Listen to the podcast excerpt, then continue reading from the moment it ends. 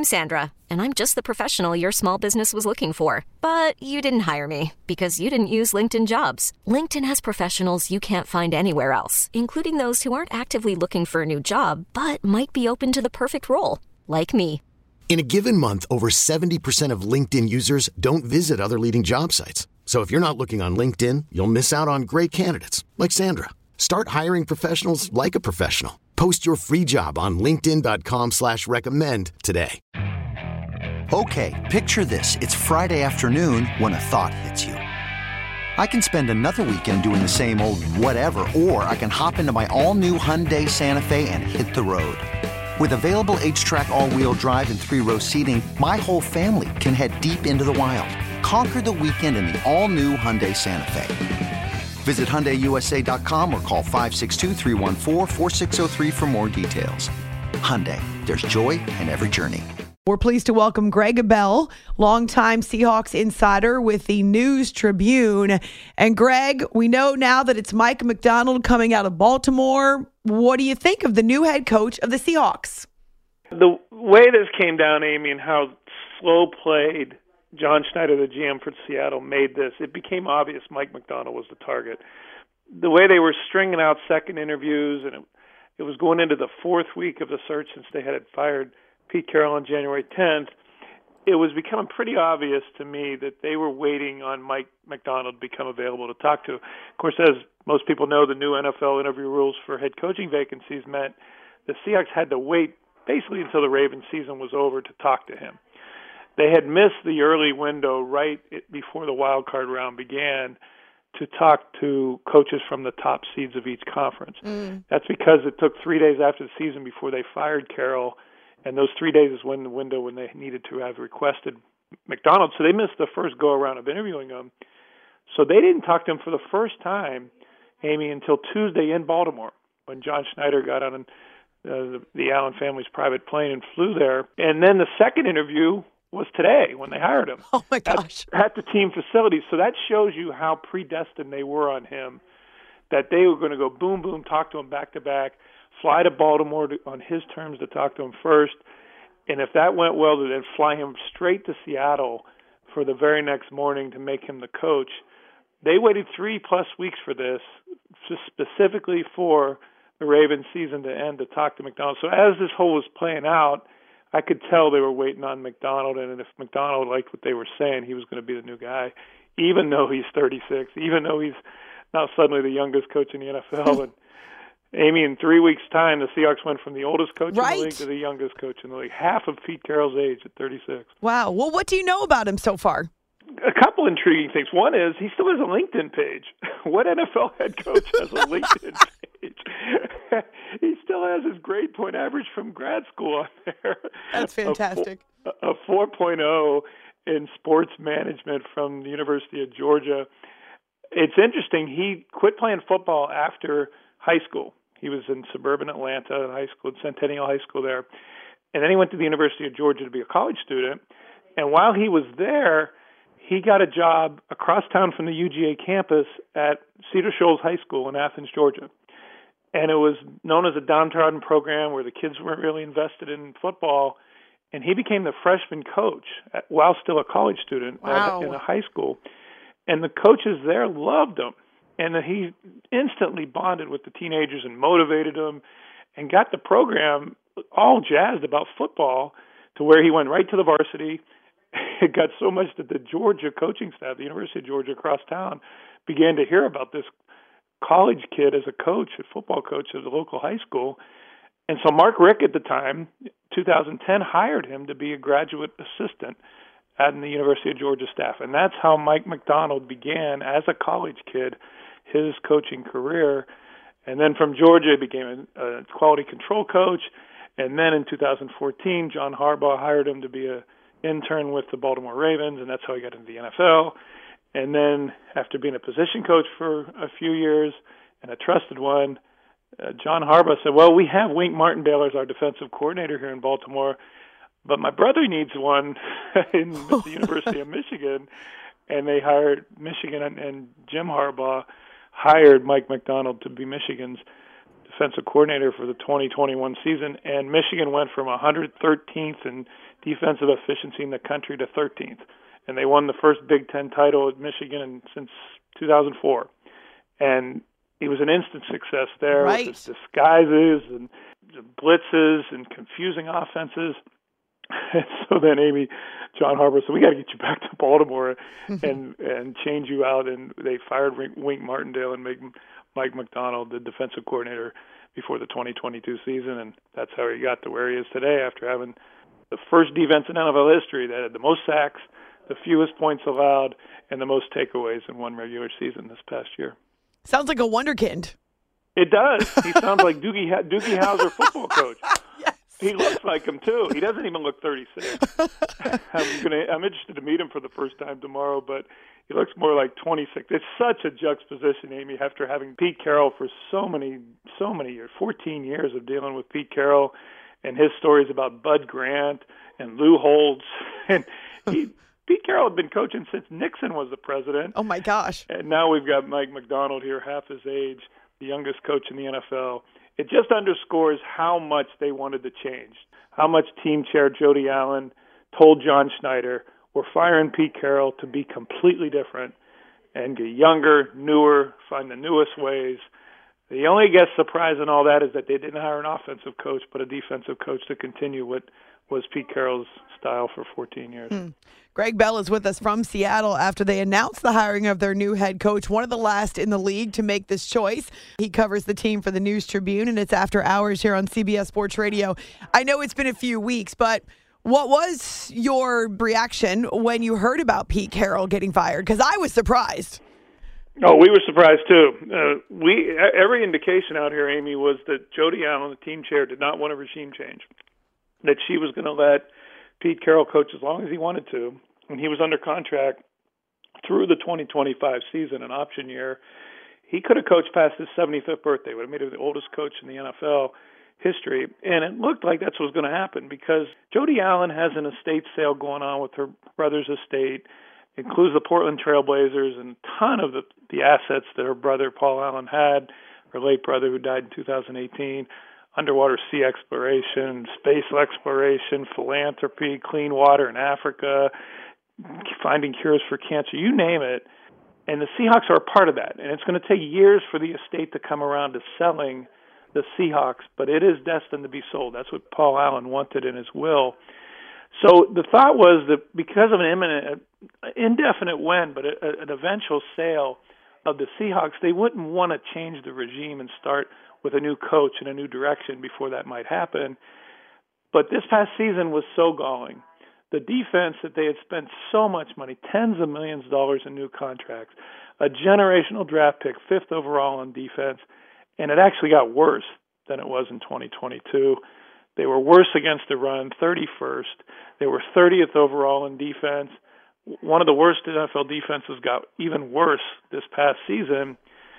And Amy, the New Year's Eve game when they played Pittsburgh out here in Seattle, the Seahawks had to win the last two games of the regular season and would have walked into the playoffs, clinching it by themselves, controlled their own destiny. The Steelers came out here on the ropes trying to fight for their own playoff lives, and they absolutely punished the Seahawks on their home field. The whole lower deck was full of gold, terrible towels. It was a ah. really embarrassing day. 202 yards rushing for the Steelers. The Seahawks knew it was coming and still couldn't stop it. I think that was the day that Jody Allen and her right hand man, Bert Kolde, Vulcan Inc.'s vice chair, decided we're making a change. That this isn't going to work anymore, and it's not going to get any better. They were getting tired of just being nine and eight, and this franchise, for all its history they had with Pete Carroll, hasn't been past the division round since 2014, their last Super Bowl season, and that had to change in, in Jody Allen and John Schneider's minds, and Allen picked Schneider's ways over Carroll. Carroll fought for the job. He was open in saying he wanted to keep coaching and didn't think he should be fired, but they wanted a new direction, and that's why they made the change and they got younger with the most innovative defensive mind in the game. What is his role with the team now? Oh, that was all PR spin about the advisor, and we're just moving his roles. Carroll has no interest in that. He said he keeps getting asked about it, and he's like, "Well, I don't even know if to define. I don't really care right now." And John Schneider has since been asked about it, and he's very equally nebulous. And well, we'll figure that out. he had no role in this hiring of his successor. Uh, it's his replacement more than it's his successor. They're going in a completely different direction. Uh, I'm not surprised if Pete Carroll would just go out on his home on the North Shore, Hawaii, and stay there for a year with his wife Glena, and then see if some coaches' uh, openings might appeal to him this time next year. But no, he he he wanted to stay, and they kicked him out. He got fired no matter what they called it. Gregg Bell is with us from Seattle. It's after hours here on CBS Sports Radio. Obviously, a lot to address with the roster. You talked about the defense. I'm wondering about the offensive side and how different it looks in 24. So, what's up for change? The potential for change on that side of the ball. Well, that's the big question now. You've hired a young whiz hotshot defensive coordinator. Who's your offensive guy? Who's the offensive mind? It looked like it might be Ben Johnson. They interviewed him in Detroit uh, John Schneider did on Monday before they interviewed Macdonald on Tuesday in Baltimore, but then Johnson, as we all know, withdrew from consideration and stayed with the Lions. I mean, go back to Jim Mora replacing uh, Mike Holmgren in 2009, then Pete Carroll for his 14 years. It's been defensive first coaches here in Seattle for better part of 15 years. So the thinking was if it's really truly going to be a different cut break from Carroll's ways, they're going to go with an offensive hotshot just like Sean McVay and Kyle Shanahan, two coaches that have just stuck it to Seattle the last few years in the NFC West. And then they go with the defensive mind instead. so the hire of an offensive coordinator is a big, big deal. And that was what Schneider was talking about in the interviews with Macdonald and all the eight candidates that they interviewed. Who are you going to bring in offensively?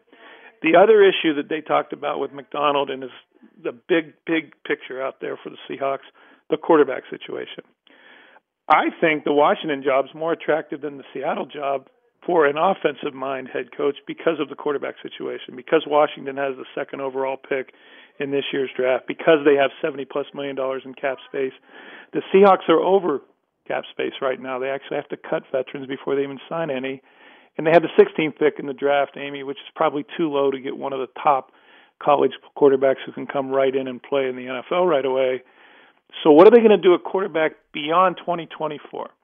They've got a quarterback at the present. Geno Smith is under contract. He's going to get a $12 million guarantee five days after the Super Bowl, but he's going to be 34 in October. His contract ends in 2025, which they could get out of after 2024 without much guarantee, no guaranteed money actually. And even if they fulfill Geno Smith's contract, he'll be 35 his contract ends four years before Mike Macdonald's does. Oh my gosh! so, so they need a future quarterback, right. and they don't have one. The backup Drew Lock, who the nation saw rally the Seahawks past the Eagles on Monday Night Football in December, his contract's over too, and that performance against the Eagles is going to get him some looks in free agency and some offers that'll probably entice him to leave rather than sit behind Geno Smith again. So they have no backup nor no future at quarterback. Wow. And that's an issue for the offensive coordinator and for Mike Macdonald and GM John Schneider to address here in this offseason. Do they draft one finally? Amy, they've only drafted two quarterbacks. And in their 14, Schneider's 14 years here. You, we all know Russell Wilson was one. Alex McGough was another one from the seventh, a seventh round a few years ago. Oh dear! And that's it. So they have to change that because they don't have a quarterback of the future. It's not just the Seahawks going through a ton of transition, Gregg. We've also got Washington right on the heels of a national championship game appearance. Kalen DeBoer departs. Then you've got Michael Penix, who's at the Senior Bowl getting ready for the draft. We talk about the change for the Seahawks. What about the change for Washington? It's incredible to go from Huskies to Tide, right? Yeah.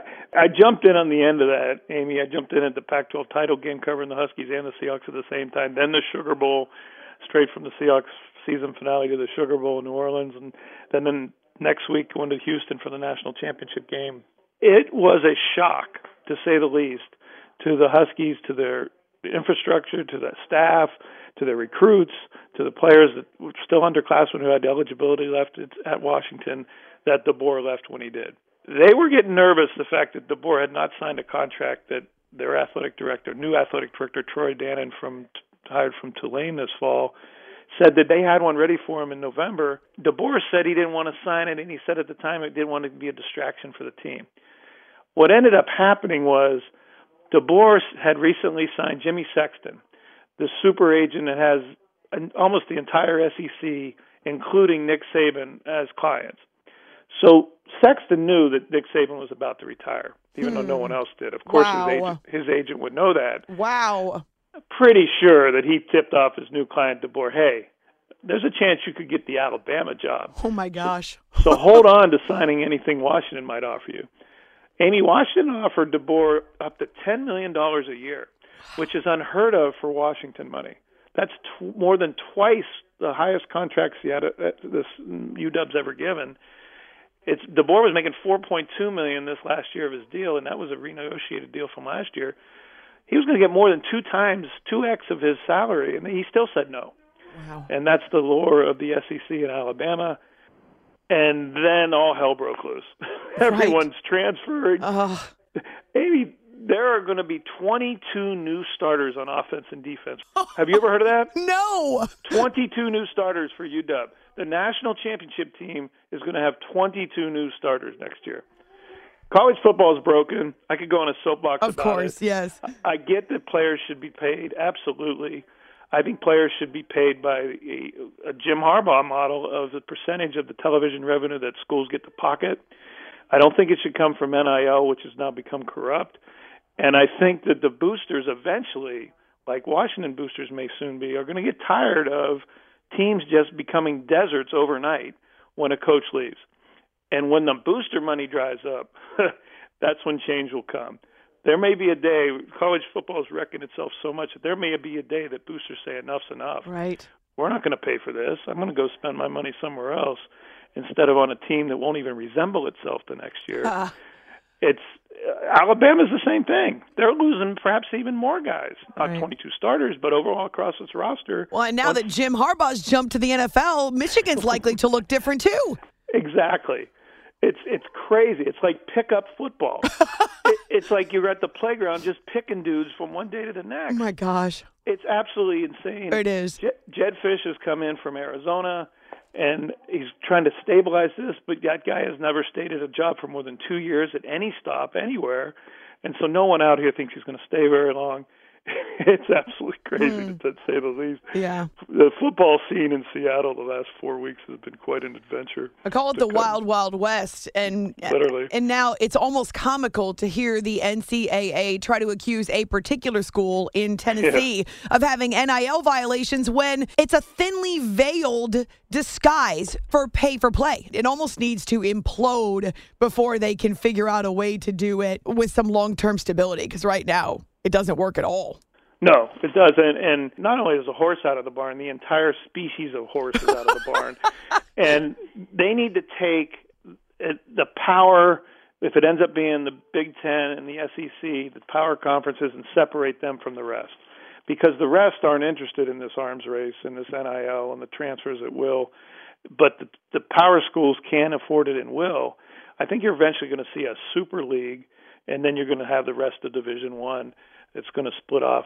Ultimately, the NCAA is governed by the member schools. Right. So, so if the NCAA wants to change it, the schools themselves have to, and the most powerful, richest, influential schools in the Big Ten and the SEC don't want to change it. Mm-hmm. Gregg Bell is with us here on CBS Sports Radio because you're in the NFC West, and there's been this. I call it odd. I don't really understand the criticism of Brock Purdy, but what is your opinion of him as the Niners quarterback from what you've seen so far? he wins. That's my opinion. Right. He's, he's in a Super Bowl as a seventh round pick last year. Uh, sure, he has games that he does throw wildly. The Green Bay game in the rain, the throws were going all over the place. He has a great supporting cast, yes. But I'm not going to compare him yet because he hasn't accomplished as much. But I grew up outside Pittsburgh in the 70s. He reminds me a little bit of Terry Bradshaw who people had criticized long for not being intelligent, not having the skills to be an NFL quarterback. The guy won four Super Bowls in six years. A long, long time, a lifetime ago, Amy, I was an Oakland A's beat writer for the Sacramento Bee, a young 20 something beat writer.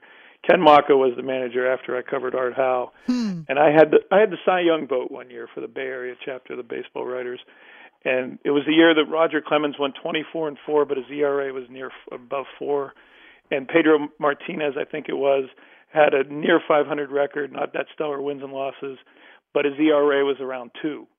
And the big debate was who should win the Cy Young Award that year. This was the early 2000s. And so I asked Ken Macha off the record in the dugout one day, who should I vote for, the Clemens or Martinez? And Macha said something I've always remembered in covering and in dealing in professional sports. Ken Macha looked at me and said, Gregg, sports is about wins and effing losses. and I always remembered that. Brock Purdy is about wins and not that many losses in two years and uh, I have a hard time knocking a guy who's been as successful as he has, especially as a seventh round pick. And we'll see what happens coming up Super Bowl Sunday. It's only one game left, and yet football seemingly has not taken a backseat in any way, shape, or form. it's nonstop. The NFL is brilliant when it comes to the marketing and the planning of its quote unquote off season. It's almost psychotic the way someone has to cover it all the time. yeah, the no way doubt. it just never never ends. The news the news is just manufactured. It's It is. true. It's like a sausage factory of news constantly. All right, you can find Gregg on Twitter at G Bell Seattle, and so he'll have the coverage of Mike Macdonald's introduction as the new head coach. G Bell Seattle covers the team for the News Tribune and one of our favorites from the Pacific Northwest. Gregg, thank you so much. It's great to have a couple of minutes with you. You too, Amy. Congratulations on your marriage. Make sure and put that out publicly. Congratulations Thank on your you. new your new life.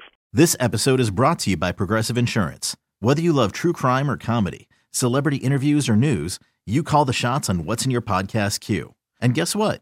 Now you can call them on your auto insurance too with the Name Your Price tool from Progressive. It works just the way it sounds. You tell Progressive how much you want to pay for car insurance, and they'll show you coverage options that fit your budget. Get your quote today at progressive.com to join the over 28 million drivers who trust Progressive. Progressive Casualty Insurance Company and Affiliates. Price and coverage match limited by state law. You could spend the weekend doing the same old whatever, or you could conquer the weekend in the all-new Hyundai Santa Fe. Visit HyundaiUSA.com for more details. Hyundai, there's joy in every journey. We really need new phones. T-Mobile will cover the cost of four amazing new iPhone 15s, and each line is only $25 a month. New iPhone 15s? Only at T-Mobile get four iPhone 15s on us and four lines for 25 bucks per line per month with eligible trade-in when you switch. Minimum of four lines for $25 per line per month with auto pay discount using debit or bank account. $5 more per line without auto pay, plus taxes and fees. Phone fee at 24 monthly bill credits for all well qualified customers. Contact us before canceling account to continue bill credits or credit stop and balance on required finance agreement due. $35 per line connection charge apply. Ctmobile.com.